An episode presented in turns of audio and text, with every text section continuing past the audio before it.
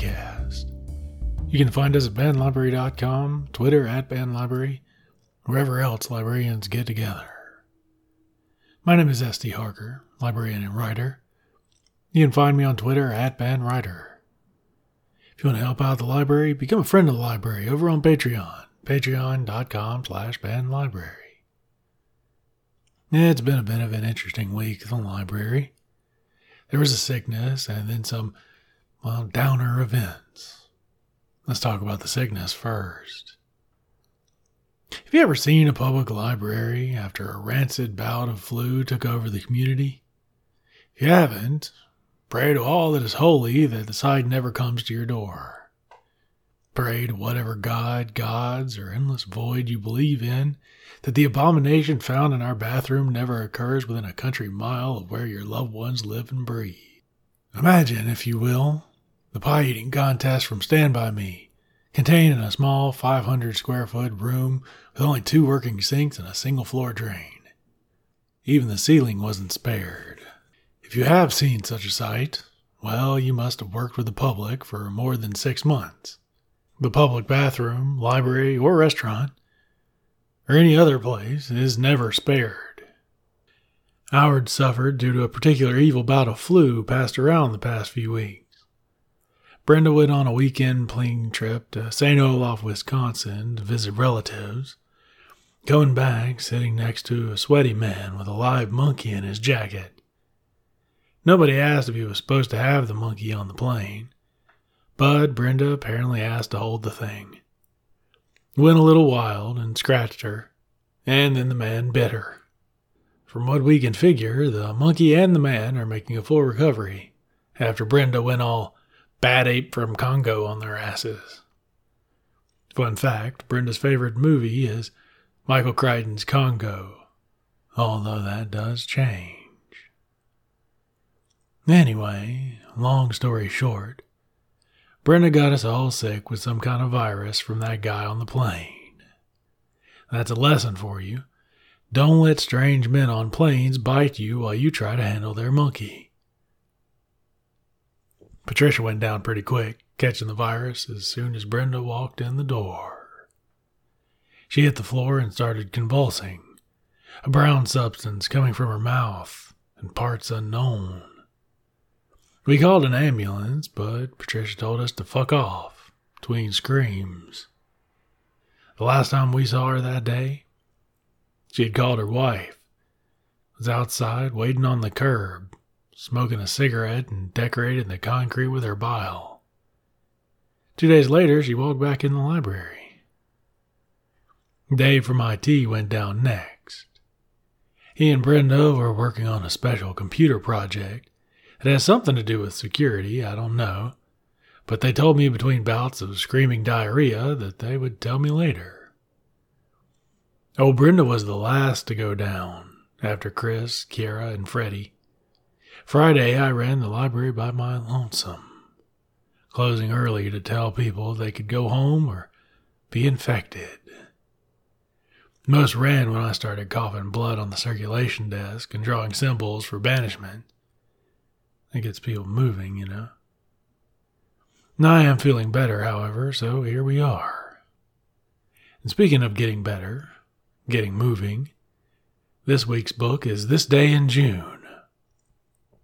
Written by Gail E. Pittman, Ph.D., and illustrated by Christina Litten. I think that's how you spell her name, or pronounce her name. Gayle Pitman grew up in suburban New Jersey which means she in no way has ties to mobsters. Stop telling people that. Many great people come from New Jersey, like Kevin Smith and Snooki, so we can all stop telling people that every Gayle Pitman that comes around is a mobster in training, writing children's books to appeal to the mobster in all of us.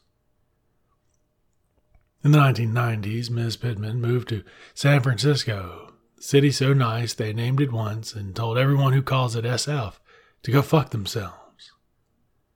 There, she worked on promoting third wave feminism, which is characterized by Gen X's feeling of inclusiveness and diversity and a bunch of other stuff, as well as sex positivity.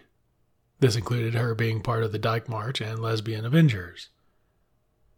By 2001, she headed a San Francisco, California, home of the Sacraments, and started writing while working as a clinical psychologist. She teaches psychology and women gender studies at Sacramento City College. Go Panthers. She still writes and teaches, including publishing in School Library Journal, The Advocate, and a bunch of other places. So that's the writer, the big name who got her words on the page. However, she's only part of the duo. Albeit, uh, part most people put in the source notes because most style guides don't have a place to cite illustrators. Everybody wants that writing credit. Here's a hint just put it as if the person is another author. See the sources on this page. There's less information on illustrator Christina Lydon, either because she's private, she's Scottish, or I'm bad at research. She was influenced by books and animation from her mother's homeland in Eastern Europe. Right out of the gate, she was nominated for back to back Macmillan Prizes for her first books Flint's Old Socks and Chicken Can't See in the Dark. Currently, she lives in Yorkshire, England, and that's all I know about that. So, why are we here? Me?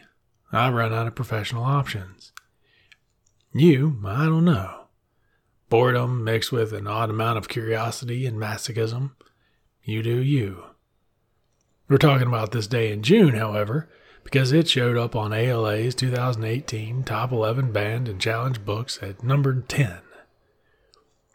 The three incidents I found included Texas, Illinois, and Iowa. Texas did the usual gays are bad and they scare us with their happy living. Some conservative parents in Chicago could not keep their three year old from picking up books, so they wanted it moved to the adult section where three year olds are barred by lasers from entering.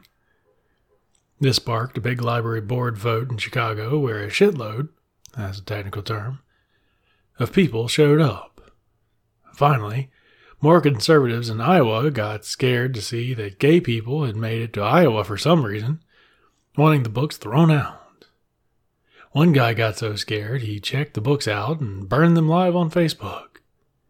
This Avenger of Freedom or whatever was then ordered to pay back most of the cost of the books after being charged with a misdemeanor because you can't publicly burn public property. Other people around the United States saw this idiot burning books, thought, well, this is Nazi Germany, and sent money to replace the burned items. So I hear you ask, the hell is so dangerous about this book? The people didn't want their three year old conservatives to touch it. What in this book could be so harmful that it would require fire to defeat, as if it were some old monster? There's a side note. I would watch a movie called Abbott and Costello Meet This Day in June. There's a couple old comedians asking why they can't tell problematic jokes anymore, running from a toddler with a picture book. It would be great. Someone give me money. I digress. This book is honestly one of the best books for positive information I've ever read. No joke, it's amazing. First of all, the illustrations are clean and bright, making it a delight to read no matter what joke I make up about pigeons in the next 20 or so minutes. Second, this book is as informative as fuck.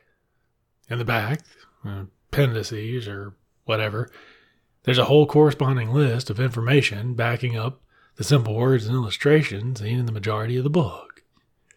So you can read it and you know, look at the pretty pictures and then tell some hardcore history to your child. Or your conservative adult grandma who just likes it when Ellen does her dancing and doesn't get why Chick fil A is so bad. It's not because they're closed on Sunday, Grandma, although that really doesn't help much. The book is so well done as an educational tool, that's how I've chosen to talk about it. First, I went right through and made impressions of the art and the images, the simple text in each page. Then I used the information in the back to make my dumb thoughts actually have some meaning and some structure. While we talk about the book, I'm going to pull from page to page so you know where I'm at. Also, I have to give props to the structure of this book. By organizing it as a parade, it lays out the examples and information in a super clever way. I really just love this book. Here we go. Oh, shit. So I totally forgot to write down my impressions of the cover of the book. So right off the bat, I failed you. But I did a Google image search because this is the end, this is the fucking 20th century. So yeah, it's not my favorite book color, cover of all time. It's pretty damn busy, which is fine for a children's book. There's lots of diversity a girl holding a balloon, kids, old people, all different colors and dye jobs. Except from far back, if you're looking at it a ways away, the title gets a little lost. People are holding up the letters of the title on cards with white backgrounds, which helps. But it's just a little off, a little blurry, a little weird. They just mix in with the people so well. The bright red background does draw the eye, though, and I'm no art major, so take my thoughts with as little bullshit as possible. And then the first page comes along this day in June. The parade starts soon. Get that title drop right up front. We know we're reading, so suck it where the wild things are. There's a big street, people on motorcycles, and people in a window holding signs, with a rainbow made from balloons stretching from building to building across the street. We're told June is for pride, going from the 1968 Stonewall riots, a three day protest against New York City police for false arrests, and the beginning of the gay liberation movement. So, of course, we'd start the book that way. And it's, like I said, very clever the way they do this. It's all structured as if these people are passing by. Turn of the page, we get rainbow arches, joyful marches, more windows, more people in them, as well as people waving flags. There's also some sky rats, my granddaddy's word for pigeons. He used to run after them in the park, chasing them with a stick, yelling, Bring back my friends, you sky rats. Never knew what that was about. We get information that the rainbow flag was a symbol for the LGBT community, representing diversity with different colors. Red means life, orange healing, yellow sunlight, green nature, blue harmony, and purple, that's spirit. There's that fucking thing as violet, by the by. Got into an interesting conversation about that. They just wanted to make some shit up for the end, so guess what? Violet, not a thing. Moving on. Motors roaring comes up, and while I'm all for people digging riding motorcycles, there is a clear disregard for California Vehicle Code Section 27803, which requires all motorcycle drivers and passengers to wear a helmet when on a motorcycle, motorized bicycle, or motor driven cycle. The law further requires helmets by making it illegal for a helmeted person to ride with a driver who is not wearing a helmet. I don't know if this is just because it's parade, but come on, be safe. Also, there's a pigeon up front and center, and it just kind of freaks me the fuck out. It's like staring right in my soul, as if to ask, what's going on in there? I hate it. Dirty sky rat. This page, it digs into Pitman's past as it represents dykes on bikes. Or I think she was what did I say she was part of? The Dyke March. Oops.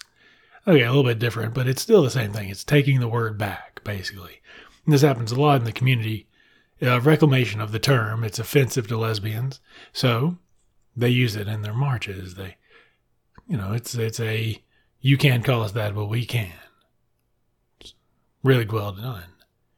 It also allows motorcycles to be used as a form of femininity and visibility so get used to having us around, all hot and bothered.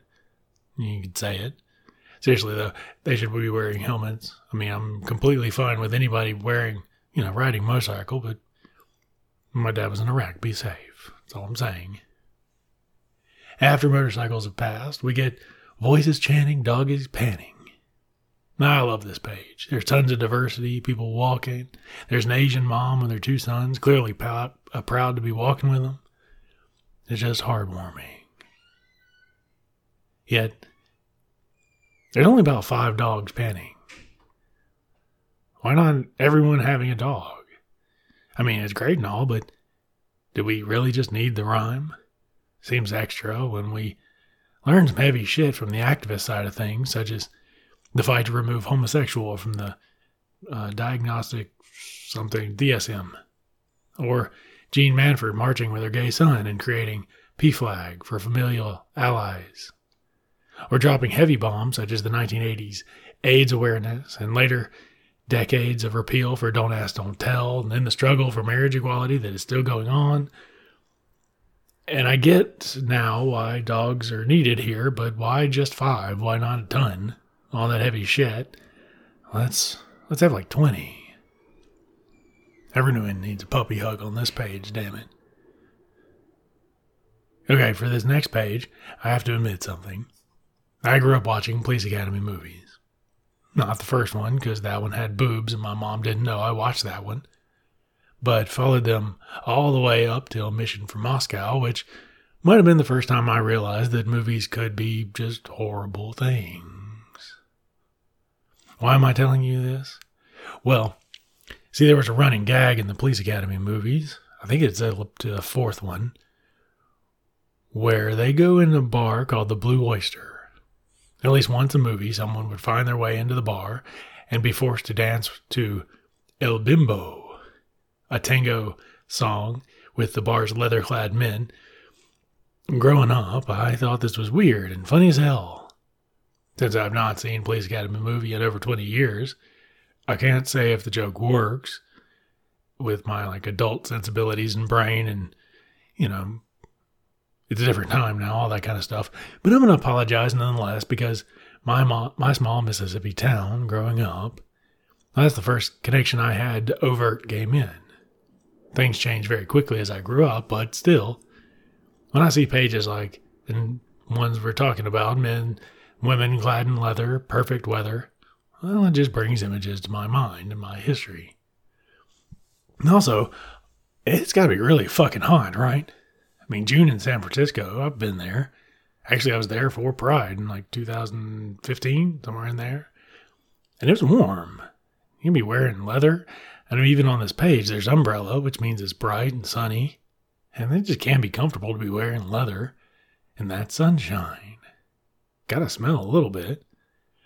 But the information tells us that after World War II, gay men used leather jackets same way that women or lesbians used motorcycles, promoted visibility.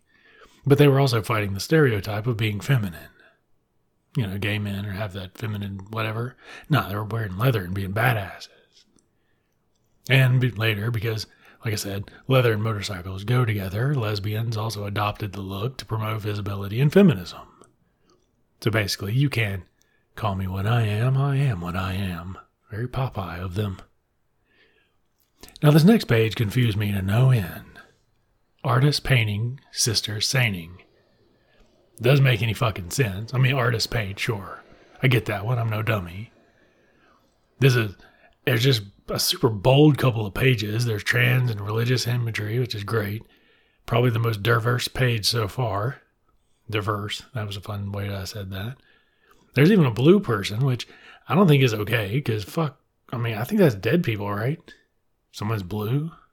I mean, it's just you can fight me on that one. I don't. I'm just saying most people aren't born blue, but you you do you. You got to do. Yeah, but when dead people march, it's usually bad. That's pop culture telling me that though, so who knows? But for real, the sister's seining part is just a weird line. It doesn't really work, and it almost makes my lisp show up until you read the supplemental information about the Sisters of Perpetual Indulgence, which I had actually heard about. They are an order of LGBT nuns formed in San Francisco in 1979. They use exaggerated makeup and habits to engage in outreach to gain acceptance of the community, which is awesome. And bar none, this page would have me reading for hours online. I'm probably going to look up more and more into this because I just kind of love this idea. But it's very strange on the outside. It looks very just odd when you turn the page from, you know, the leather leather daddies and whatever else to, you know, strange nuns and blue people.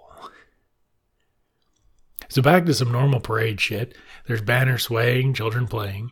Pink is dominating this next page. It's just all over the place. Made me feel a little sick, honestly. I can only imagine. Maybe I have some kind of autonomic response. This much pink.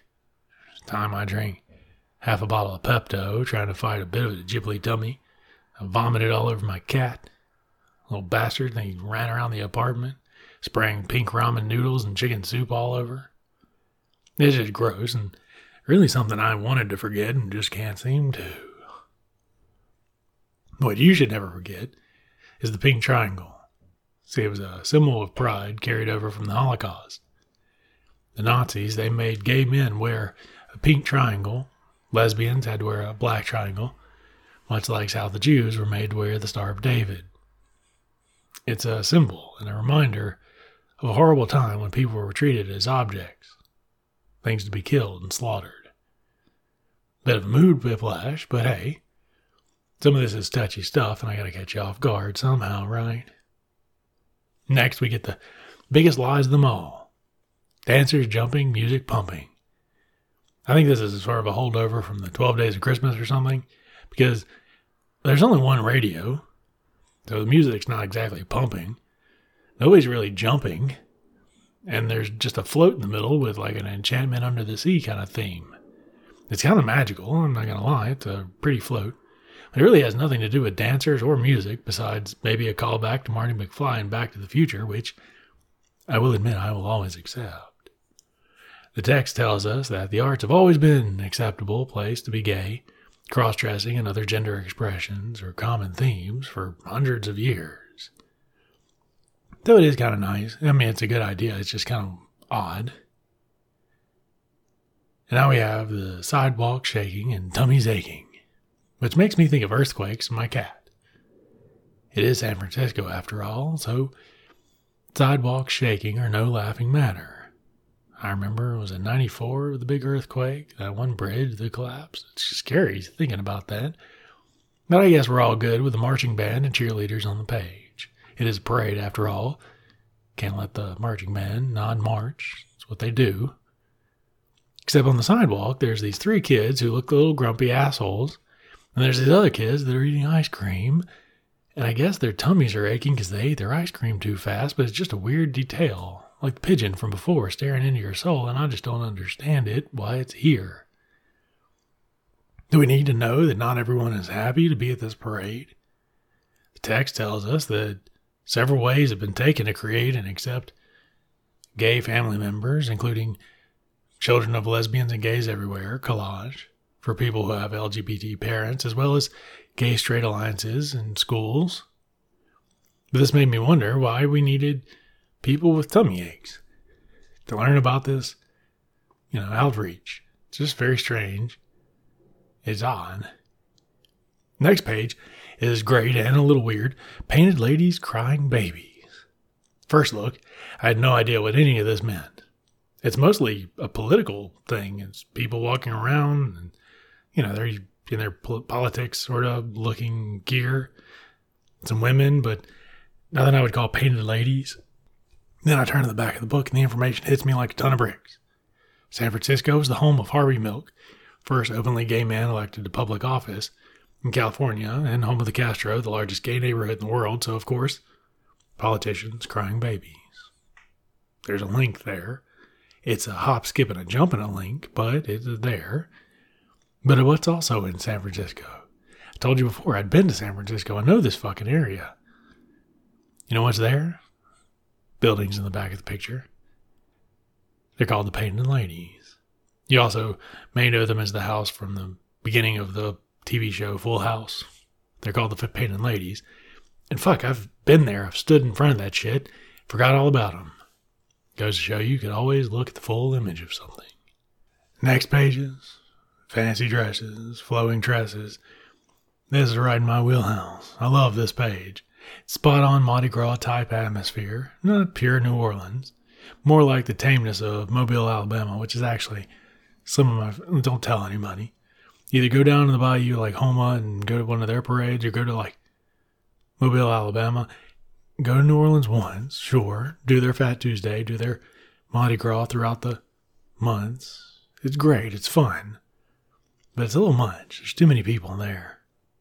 But there is outlandish dresses, and I've honestly kind of missed it moving out here west. Nobody seems to know how to party in the street here. You can't even have an open eye container of alcohol without somebody getting all pissy about it.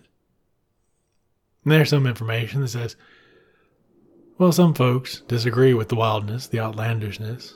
They say it's too stereotypical. It paints the movement in a bad scene, makes people think that's the way they gay men and women act. But those in dresses are having too good of a time to give a shit, so who gives a shit what those party poopers are thinking, you know what I mean? Loving kisses, so delicious. Have some of the most heartwarming yet kind of alarming information. Pages are just delightful. Couples are holding hands, kissing, riding bicycles built for two. But we learn same sex marriage information is super troubling. Have a history of the Defense Against Marriage Act of 1996, which defined man and woman partnerships as marriage. That was overturned in 2013, as well as California's Proposition 8. Since the copy I had was published in 2014, it didn't have the overturn of those in the Supreme Court in 2015, but let's hope newer editions do. All invited, all excited, contains some feet and shoes and roller skates and a shitload of litter. Sorry. I spent time cleaning up after parades, and I always see the confetti and the rice and the candy and all that plastic shit. And it's kind of gross. So do your part if you're at one of these big parades. Pick up anything that you see laying around, throw it away in a nice receptacle that can be gathered by a helpful college age asshole looking to earn a little bit extra money and help out Maybe he can get home and actually keep dating that girl that threatened to break up with him if he didn't come home on time, and well, there's that happens. Still, I really like this scene. It shows that, you know, feet are just feet, roller skates, all and above. We all look the same ish from the ankle down. So don't worry about it. Just keep moving. this day in June, we're all united. There's another title drop. It's at the last page. There's a big banner someone from every previous page and not that fucking pigeon. It's not there. Looking into your soul. That makes me happy. Wonder what was up with that pigeon. It's just weird. Little detail that just stuck in my craw. And we end up with a note to parents and caregivers on how to use the book, how to handle various questions from different age children. Once again, this is a super helpful, amazing book especially with such a nuanced and current topic, with such a long and troubled history. I really just dig this book. I think it should be put everywhere. And that's where this episode is going to end. Thank you for listening. Stay in, read a book.